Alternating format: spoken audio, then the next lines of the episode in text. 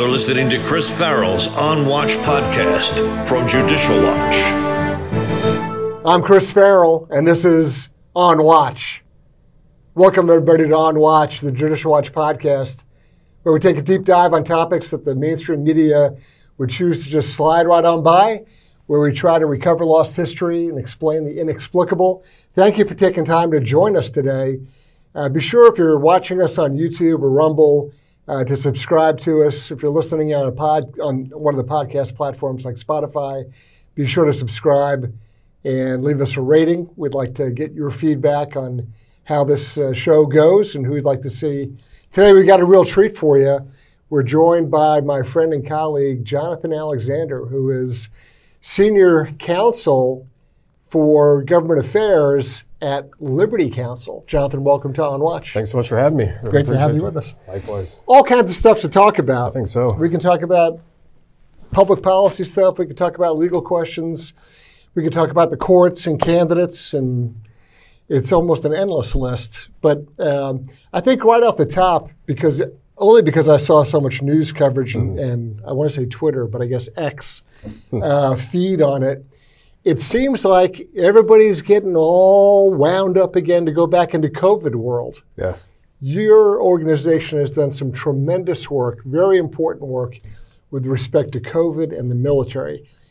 Give our viewers and listeners a little feel for the, the kind of stuff you're doing. Sure, certainly is. At the onset of COVID, it was reactionary from governors, of course, from the then sitting president, um, as to what was actually happening. But then you saw a sudden surge of authoritarianism, tyranny coming out of uh, all branches of government, including uh, the Department of Defense. And in August of 2021, you saw a widespread requirement that every service member had to be vaccinated with this aborted fetal tissue concoction uh, that many had religious exemptions or uh, religious desires not to participate in it. And, Right. Uh, the military, uh, despite you know when you go through boot camp, you are given shots on either arm. You sort of walk through a gauntlet of getting shots, but you also always have an exit ramp. You have the ability to say no to certain things based on your religious convictions, and so that ought to have applied to these service members as well, but not under COVID. We saw Secretary Austin have a blanket rule that if you weren't injected with this shot, you could no longer serve. And it's the drama by which they uh, had these service members endure basically interrogations uh, by, by chaplains, by uh, JAG officers, forcing them to choose between their faith and ultimately uh, the service that they wanted to commit to this nation. And so we got involved early on. We would hold at the outset just conference calls where we would have uh, service members call in and they would ask questions. And then it got to 600, 700 service members that were calling in each night. And so we had to split up the calls between several attorneys. Then we realized we- just had to file suit. We had to go after the Department of Defense. And so we did. We filed a comprehensive lawsuit. We filed it for all six branches of the military, including the Space Force, who had members uh, that were being separated. Uh, our most forward case was our Marine case, where we were able to win injunctions, stays on them applying uh, this unconstitutional order against Marines. And, the, and what that really, that time out is what that really is. That's the court saying, take no further action, stand by, hold, stop.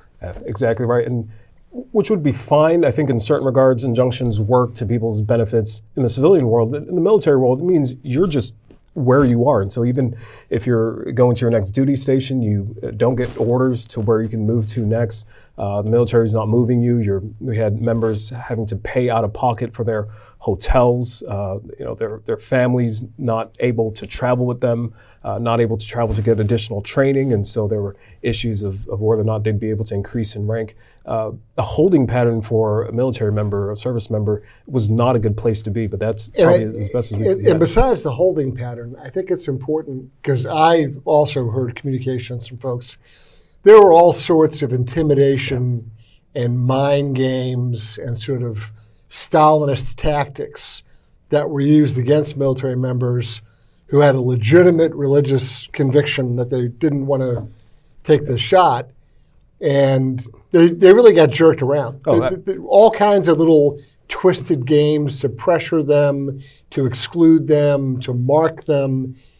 Give a couple of examples So, if you as, as young as uh, privates or even cadets, guys that were in military training schools, they're, they're early outset, first introduction to the military, and they're being, you know, having pressure from peers, as it were, but but certainly the command challenging their ability or their commitment to serve the nation just based on their religious convictions. And so you saw uh, individuals not quite in hostile interrogation settings, but but really having uh, your commanding officer, having a chaplain uh, ask particular details about your faith, uh, which is something that America has never done. There's never been a religious test to be able to participate in the military. Certainly, the First Amendment has al- always given individuals a way out not to do something. Uh, but you, you saw so much pressure coming down from the top, and it was, uh, if you sort of reverse engineered it, to see where it was coming from, it was the higher ups. It was as far up as Secretary Austin really putting the squeeze on on the men and women of, of our service who, who just wanted to continue serving the country. And so I heard stuff like people couldn't use certain facilities on post, or they weren't permitted to,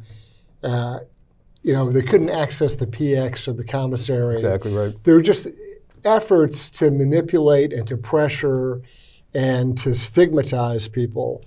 Uh, you know, under the grounds of well, this is a health and safety issue, Right. and it, it, it was it wasn't. It was, it was never health and, and It was safety. intimidation. It was manipulation. It was a lot of gamesmanship, really. Yeah. No, you're, you're absolutely right in that. Certainly, the you know so, so the the isolation, placing people away from their units, um, causing them as it would as as it were for them to be derelict in their duty, not being able to perform the tasks that they signed up to perform, that they were trained to perform uh, based on this vaccine. And so you had instances, minimal instances of individuals not being able to sit with uh, you know their their unit in the mess halls, but as great as not being able to go on missions with them, or Right. uh, probably, and I've mentioned this before. Uh, the one situation that was continuous was uh, we're just not going to move you. You're going to be stuck in your prior duty station, um, and if you don't show up, as you well know, you're, you're derelict. You're, you're not showing up to your next assignment. But we're not giving you an assignment. We're not going to move you, even if it's halfway across the country, and you're going to have to start paying for your family to stay at hotels.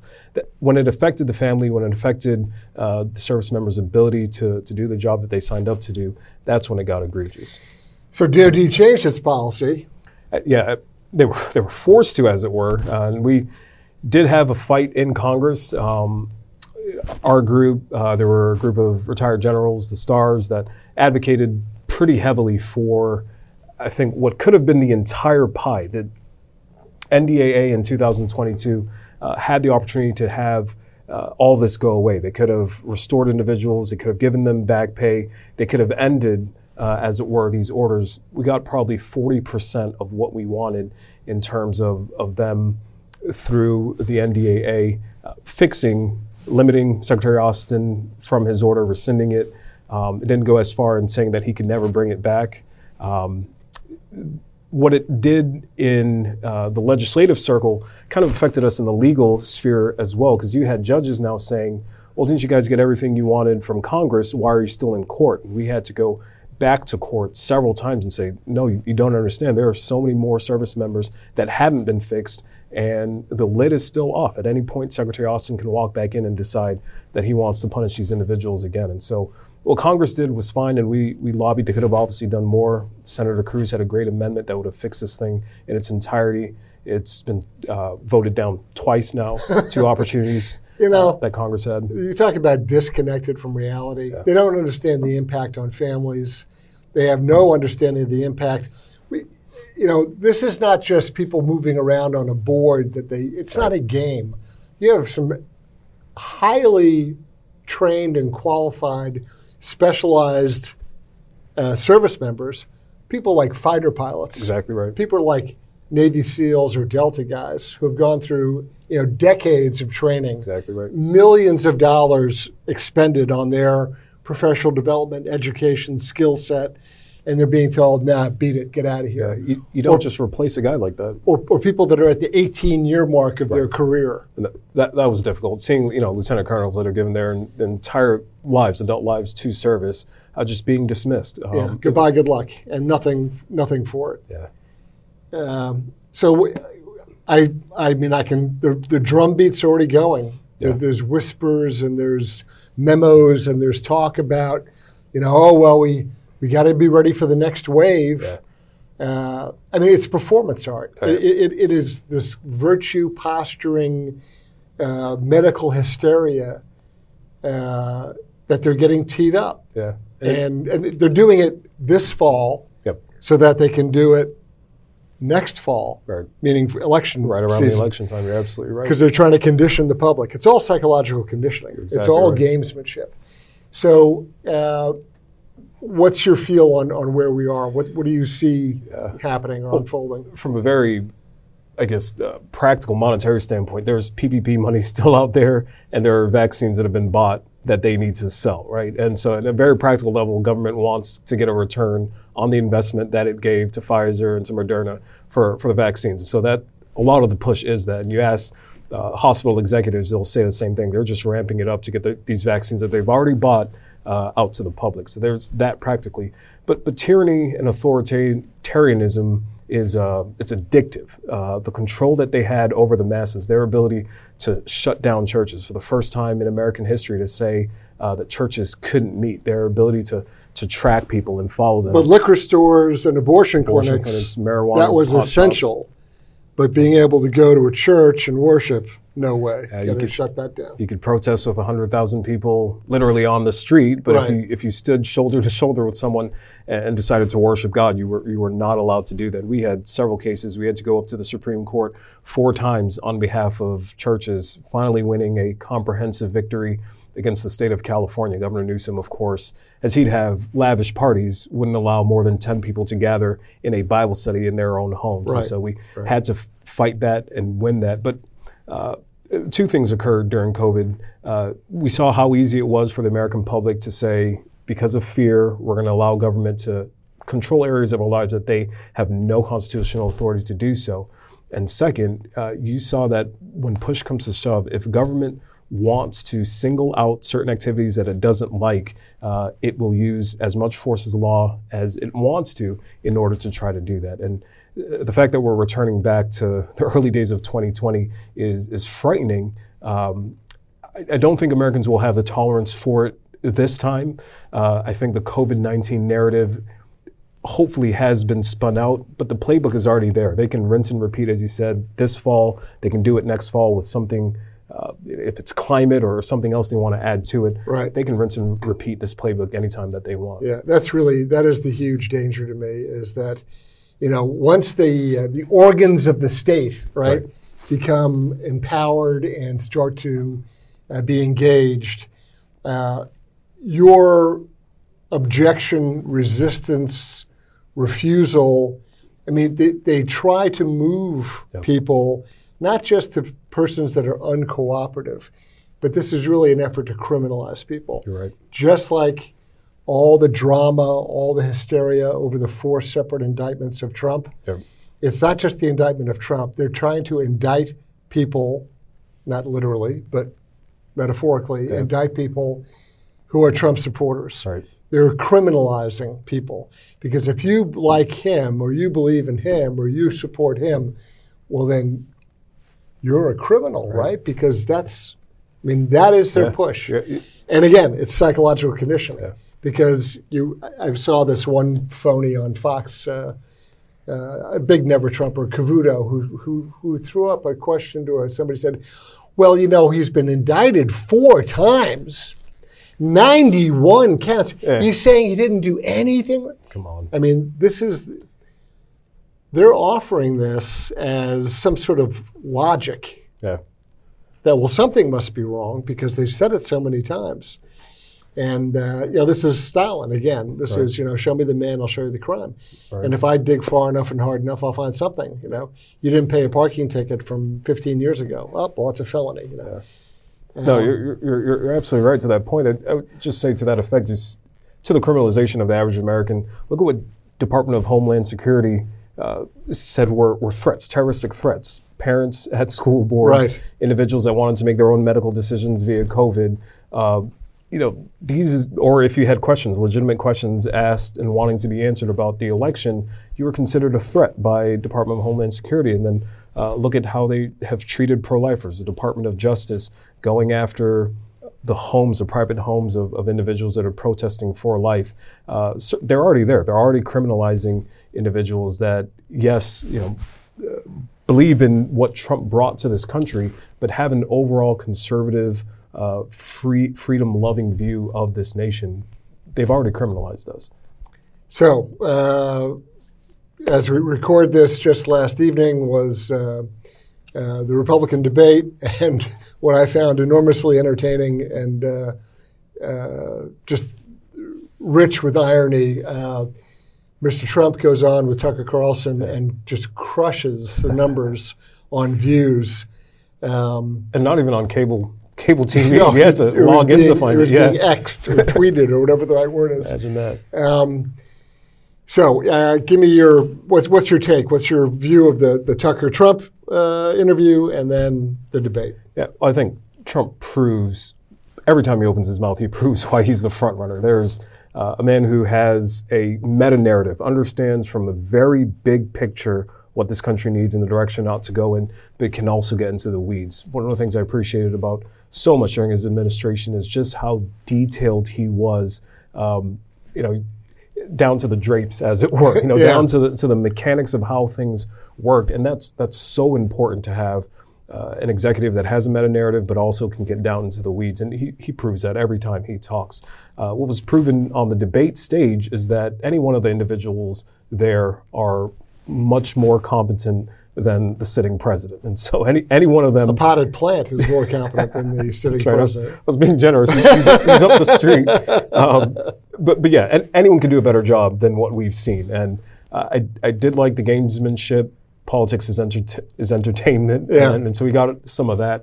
Um, when it got to the issues, there there's not much difference in terms of uh, where this country needs to go, in terms of the Republican conservative view of where this country needs to go. Certainly, it can't repeat the failures of the past three years. There's not much difference between them.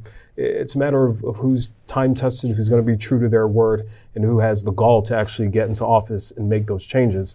We already have an experience with President Trump where we saw all that. Right. And so Right. I was watching, uh, so I, obviously I watched uh, at 8:55. I was watching Tucker and Trump, and then I jumped in to see the Republicans. Uh, you know, this the the team team B or C or D. yeah, Uh, you know, uh, what I'm astounded by is the level of ignorance on the part of uh, that, or they're just terribly. I mean, there's three ways to look at it. They're either ignorant, they're terribly misinformed, or they're lying. Because, uh, particularly in the in the realm of foreign affairs and national security matters, I heard these impassioned uh, remarks about Ukraine, Ukraine, Ukraine, and and look, I wish nothing bad for Ukraine. They were wrongfully, illegally invaded. They have the right to their own country. Don't get me wrong. I'm not any kind of an apologist for uh, for Putin or anything like that. But but I am an America First guy. Right. So. Uh, a lot of high drama on Ukraine, not a lot of discussion on our own border right, absolutely right. uh, the immigration crisis that we face, the impacts and the consequences for Americans, Yeah. native born here and now for generations, or, or not, even if they're recent immigrants, I don't Yeah. care, but if they're lawfully here, why do their rights and their interests, why do they matter less? Right. We're we're treating our, our citizens as second class citizens in comparison to the efforts that we want to make across the pond. Uh, worthy efforts, of course. The fight that the Ukrainians have put up, well worth it. Everyone knows the situation that you know if they cross into a NATO country, that's going to activate us immediately. But, so, see, but even that argument Yeah. is preposterous. Putin can't get out of four eastern provinces of Ukraine. it's very true. He's not going to invade NATO, and he's Yeah, not yeah. a moron. If he goes into a NATO country, the odds go from this phony surrogate proxy war to 32 countries on one. I think you're absolutely right. Eh, it's good perspective. He, he doesn't have. I mean, he Yeah. doesn't have a suicide wish. Yeah. He wants his chunk of Ukraine that historically, ethnically, culturally. I mean, there's, you could go on and on. For whatever reason, it's been back and forth for hundreds of years. That chunk of ground, just like frankly the Germans and the French, French over Alsace-Lorraine, it's exchanged hands. You know, over hundreds of years, several times. but that isn't the point. Th- This phony narrative of on to the Fulda Gap in Germany Right. is a lie. It's an enormous lie, and they keep repeating it, hoping that the American public is stupid enough to buy it or get it. So I mean that that I find that very dishonest. Okay. Um, and I, it's irritating to me to listen to them, make, you know, base an argument on this thing that, that's a false premise. Um, That's that's a strong point. But to, to your point about about the border, it obviously is an invasion. Um, one thing that's not often talked about is the amount of Chinese nationals that are down at the border, Chinese spies Tremendous. that are being you know arrested. Uh, at a time, it was the Islamic Jihad that we were worried about. We saw some of the activities of the cartel really mirror what they do in the Middle East, and so. I think in 2012s and such, it was well. Is there going to be Islamic Jihad presence? I think it's even more insidious in in the Chinese and their uh, th- their not just their spying, but uh, the way they ma- can manipulate American culture through the economy, uh, through what's going down really at the southern border. Seeing that many Chinese nationals infiltrate our border, I think, is just as bad as a threat as fentanyl, as the crime that is. well, I'll just say all the chemical precursors that the Chinese send that the, that the that are, arrive that the cartels use to generate or create uh, fentanyl. The other thing is uh, there are real uh, needs uh, in America, America's infrastructure, uh, whether it's roads, rail, or energy independence that we one time had under Trump, gone. Inner cities are a nightmare. Uh, and, and so that's why this hysteria over Ukraine, I get it. I understand what the point is. But I think the investment in America needs to come first. That- that's my point of view. Yeah. Um, the other point uh, that I want to get to with you is we're now in a post Roe v. Wade environment. Absolutely. Um, I I think of the number of babies that are saved. Right. Uh, a 50 year fight finally gets to the point where the tables get turned. There's a lot of lying and a lot of misinformation about the consequences of Roe v. Wade being overturned. Uh, there's a lot of reckless talk about, well, rights are being taken away. First of all, abortion's not a right. Uh, but um, how do you see? I, I mean, there's there's the legal question and there's the Yeah. political question. Absolutely right. So give me your views on, on where we are on those those two fronts. Yeah, there's, so as you say, there's two tracks, and we've been fighting in the state supreme courts um, everywhere that there's been a state supreme court, whether it's uh, South Carolina recently, um, Oklahoma, Kentucky, uh, soon to be Arizona, and Florida. Everywhere that there's been a fight, we've been active in it, uh, filing briefs, uh, working with the state solicitors general that are actually arguing in favor of their pro-life laws, uh, working with the attorneys general that have to defend those laws, and there's varying degrees of success. Um, we have more wins than losses in terms of the state supreme courts. South Carolina was previously a pretty bad law where they saw privacy written into their constitution and said that this has to do, it didn't, but said that this has to do with abortion, uh, having their state Supreme Court now reverse that. So a strong win in what was previously a legal track that was going to be a loss. Uh, so on the legal front, I think we're, we're right where we need to be, uh, allowing uh, states to uh, make the separation between uh, this idea that there's a constitutional right to abortion found within their state constitutions. I think that's strong. On the political front, we aren't as successful as we will be, certainly not in a good posture right now. I think every time that it's gone to a direct vote, uh, just recently in Ohio, teeing up this vote to their constitution, I think every time it's gone to a direct vote to the citizens, we've lost the issue. Numbers like 60 to 30. Uh, so it is still a lot to do on the political front. Don't you think that's really a, a public information or public education question? It, it, it absolutely is, and it's a you know finger in the air, test the wind sort of question. Uh, the hysteria that followed from the Democrats, organized hysteria, uh, f- from from the baby killers pushing abortion, really caught up a lot of folks. The the misnarrative uh, really convinced a lot of people that if if they take away this right, they'll take away other rights, and so you see as many times as it's gone to the polls uh, that we haven't been victorious. Um, but it's sort of like the uh, segregation or the slavery argument. You know, you don't uh, test the wind and build policy off of it. You you build policy off of what is principled. you know the right to life that is found in the Constitution, Declaration of Independence that talks about life. You build policy off of what's principled, and culture will catch up to it. No lie can live forever. I don't think abortion can sustain a freedom loving American. It can't sustain uh, the recent scientific exposure that we see as to what actually is going in the womb. It's not going to sustain generations of generations of people seeing babies being formed and realizing that, yes, uh, governors and, and, state legislatures can do more to make adoption more accessible, can give mothers prenatal care, give them maternity care after the fact so that they're more confident about being, bringing babies into this world. Right. Uh, so, so I think you'll see culture say, well, since it is a killing, we're not there yet, but I think culture will move to the point of saying, since it is a killing, what can we do to to make sure that that life, if it's brought into the world, is better supported? And so it, it may take a little longer than what we anticipated, but I think culture will ultimately get to that point of respecting life. There are so many strong arguments that can be made, and of course, like you said, science is a big part of it because uh, you know there's technology, there's sonograms that you know look Right. Listen. Exactly right. Make up your mind. Is that a, a, real live? It's a little human being, but is it a real live little human being? Exactly sure, right. it's got a heartbeat and all kinds of you know. Yeah. That's a very compelling example. Um, the left tries to turn it into uh, the victimized woman woman being further victimized. Yeah. Uh, and that's like you know, that's half the narrative. That's half the story. Um, you know, there. I remember seeing this. You don't see them too often now, but I remember the old bumper sticker. You know, abortion, one dead, one wounded. Right. Hmm.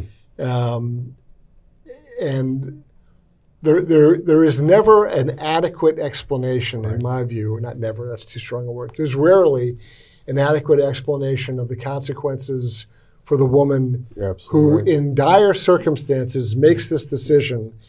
Uh, and then there's very little discussion. Okay, well now what? Yeah. Or or the uh, the 67 to 70 percent of women asked post Roe, uh, would you bring your baby to term if your circumstances are different? And they say yes. And that usually means if the father says that he'd be part of this kid's life, I'd, I'd make a difference. Or if my financial situation was different, I wouldn't, you know, terminate this life. And you know, at, at a bare minimum, you know, women do now have have always have nine months to prepare uh, from when they find out that they're pregnant to uh, actually giving birth. And you can you can make great strides in supporting a woman, giving uh, a better outcome or situation for her in those nine months if that is offered to her. And over 70% of the time, women say that if, if my situation was different, I would bring a baby to term. And I, I, I think that is that's sort of what we need to harp on and, and see if we can make those fixes, whether it's policy wise or culturally, uh, to, to get more lives born and, and make it easier for individuals, women that are carrying children, uh, to give birth. That's the domestic issue. Yeah. Internationally, the Biden administration is pushing abortion like mad everywhere they possibly can. And then the other track of their fixation is not just uh, abortion, but they uh, are harping on and driving the whole LGBTQ plus, et cetera, whatever uh, gender identity, gender ideology, and they're doing it uh, in, in, an extraordinarily aggressive way to countries overseas, right. and not just. I don't know that you're allowed to say third world anymore. Yeah. Developing countries, not just places in remote areas, but in very sophisticated Western European countries, right. they're trying to jam this agenda on people. Some of them don't like it or don't want it. Yeah, the, the African bloc, the Arab bloc, doesn't want this, right? They they'll during the Obama administration, and of course repeated now in Biden, where African countries, Caribbean countries are saying, keep your money if it comes with these abortion mandates. We, we don't want your, your abortion related funds. We also don't want your LGBT related funds. And there's always a fight in these U.S. embassies flying the pride flag. You know, what is perversion, uh, you know, not just uh, in general, uh, the LGBT agenda being perversion, but in these countries, it, it's it's an actual perversion. They realize that it is damaging to this their culture to push a trans ideology. Uh, but here, here, U.S. is exporting that, uh, intentionally placing. I think you told me this, intentionally placing ambassadors in countries right. Uh, that will offend that country's culture. uh, America has a lot to offer to this world. Our our sins aren't that. We should not be offering our perversion, our sins to the rest of the world. And it's great to see these African countries and these Arab countries uh, push back against it and say that we don't want it. And it's really insidious the way they do it because they'll take something that you think is sort of a straight up development package, like right.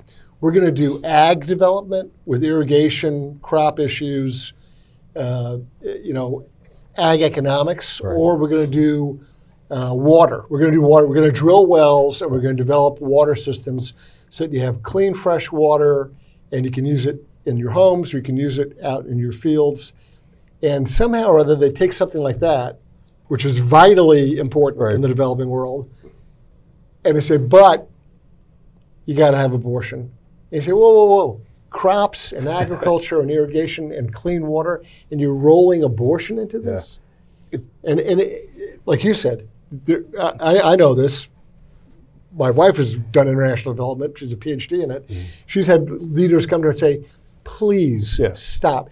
We want the water in the wells. We want the ag. We do not want any part of your social construct yeah. that you're trying to impose on us. And they get it. They, they get that it's damaging for culture. I'm, I'm glad that we see the trend. It's both, it's both here and abroad. Um, the 21 states that have banned uh, transgender surgeries on minors. I think that's an excellent trend uh, that have passed laws. Alabama recently uh, vindicating its state. Um, and, and, a topic that did not come up at all last night in the Republican just completely debate. avoided. They just said, "Dude, not going to discuss that." Yeah. It's going to come up. Yep. And it's going to see. It'll be a litmus test, really, for who is going to go off on this never never land. it's a boutique ideology that you know, and who's going to say no? We've got you know, 7,000 years of recorded history, and th- this is not a part of it kind of a approach. So I, I, think that's, that's a strong point. But, but yeah, even internationally, you're seeing Western developed uh, states in, in Europe saying, you know, we're going to put a pause on this. We're going to stop uh, transgender surgeries on minors because it is, it is, you know, it's butchery what they're doing, and it's evil. Um, so I think we're, we're starting to see the trend there. I, I hope they do, uh, metaphorically, throw out the baby with the bathwater. That it was the LGBT agenda that brought all these evils with it, um, and certainly peel back and say that we, you know, we cannot tolerate uh, an agenda that is perverse at its core and that you know seeks to expand itself by recruiting individuals and by forcing individuals that have religious oppositions to it or just cultural oppositions to it, forcing them through the threat of law uh, to buy into something that they otherwise don't believe in. That's a huge part of it. Is that it's not. There was a time when okay, I don't believe or support what you're doing, but that's your decision and I'm not a part of it. So go do what you want to do and leave me alone. Right. Th- that was a circumstance or state of affairs at a certain point. But the opposition pushing back has become so militant yeah. that they're demanding that you embrace and celebrate, celebrate right? yeah. uh, their personal behavior, conduct, decisions uh, and then and then complain if you pay attention. So they jam it in your face and say you must praise us for the decisions we've made with our lives. But if you say, "Hey, wait a minute, why are you doing this?" Yeah. Well, then you're a hater. Yeah, why, why so is, which which way is it? why, why is this? You know, yeah. I'll take you at your face value. I'll just read the books that you're putting in my library and say we don't really want that. Whoa, whoa, what's you're, you're encroaching into our space now? Like, no, you you invited us in, uh, and you know, it's, it's, public domain. This is an area of a culture that we all have to deal with. Uh, but you're absolutely right. As soon as we do engage and they realize that the trend is not in their favor, then it's like, no, no, no. Then you're a hater. Right. Yeah. Uh, what are you working on now? What are you interested in coming up on the horizon? Give me sort of a sense of what's yeah. what's hot for I was, you. I was glad to see education come up quite repeatedly in the debates. I think there's there's such a trend of parents realizing that they need to have a, a stronger hold on their child's education. Uh, Liberty Counsel has developed a full comprehensive curriculum uh, that we're now able to to share both in home and in school settings, supplementing curriculums uh, around the nation. We've also fought in courts for uh, child evangel- evangelism fellowships. So these are good news clubs to be uh, in school settings. It's uh, about 200 times we've had to go to court in order to retain the presence of the gospel of Jesus Christ within schools. So both on uh, taking ownership of education, empowering parents to, to be the educators for their children, and also in these uh, public school settings, we've we've had a a good approach to how we're uh, redeeming education in this country. So I, I, I, think that's some of the exciting parts of our job. Of course, you know, every day our phones are, are still ringing with folks that are uh, having uh, religious liberty issues, whether it's uh, you know a city official putting pressure on uh, an individual to adopt something or not allowing them to have public participation based on their faith. Every day we're still getting, getting calls on that front. Um, but we're optimistic. I mean, I'm very encouraged that we still have an active voice in this culture, and I'm, I'm, talking about our firm here, an active voice in this culture, and that there are many supporters. There are many more people that believe the same way we do uh, that are just waiting for good, strong leadership. Um, and we're happy we're, you know, we're, we're equipped to sort of fill in that gap. Yeah, there was a term, that goes back several decades now, but there was a term used aptly, the silent majority. Right. right? Absolutely. There are many, many, many, many people out there, whether they're individuals, families, uh, who agree with uh, the principles and the foundational fundamental beliefs that Liberty Counsel believes in, that Judicial Watch believes in, that we both fight for in our own ways. Um, but they're just they're overlooked. Right. They're not accounted for. They're not engaged with.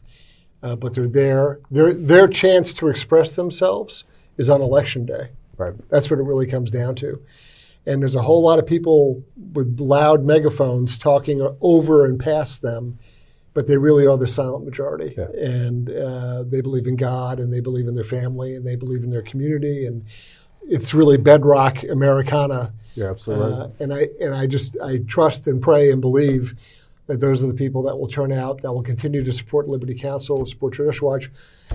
You know, God bless America is what it's really yeah. what this really is about, and. Uh, and they need to show up on election day and they need to participate and be part of the solution and not say, oh, well, that's for somebody else right. or that's later or it's not somebody else and it's not later. It's you and me and yeah. the folks watching and listening, and it's right now. Absolutely. It really is right now. There's no other time to, to put it off.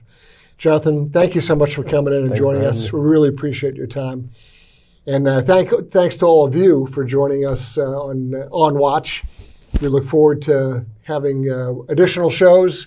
Please be sure to subscribe and uh, let your friends and family know about this podcast, whether you're watching us on uh, one of the platforms out there or listening to us uh, via podcast as an audio podcast. Uh, be sure to share this podcast with your friends. Let them know we've got great conversations like this and many more to come. I'm Chris Farrell on Watch. Thanks for listening to Chris Farrell's On Watch podcast. For more information, visit www.judicialwatch.org because no one is above the law.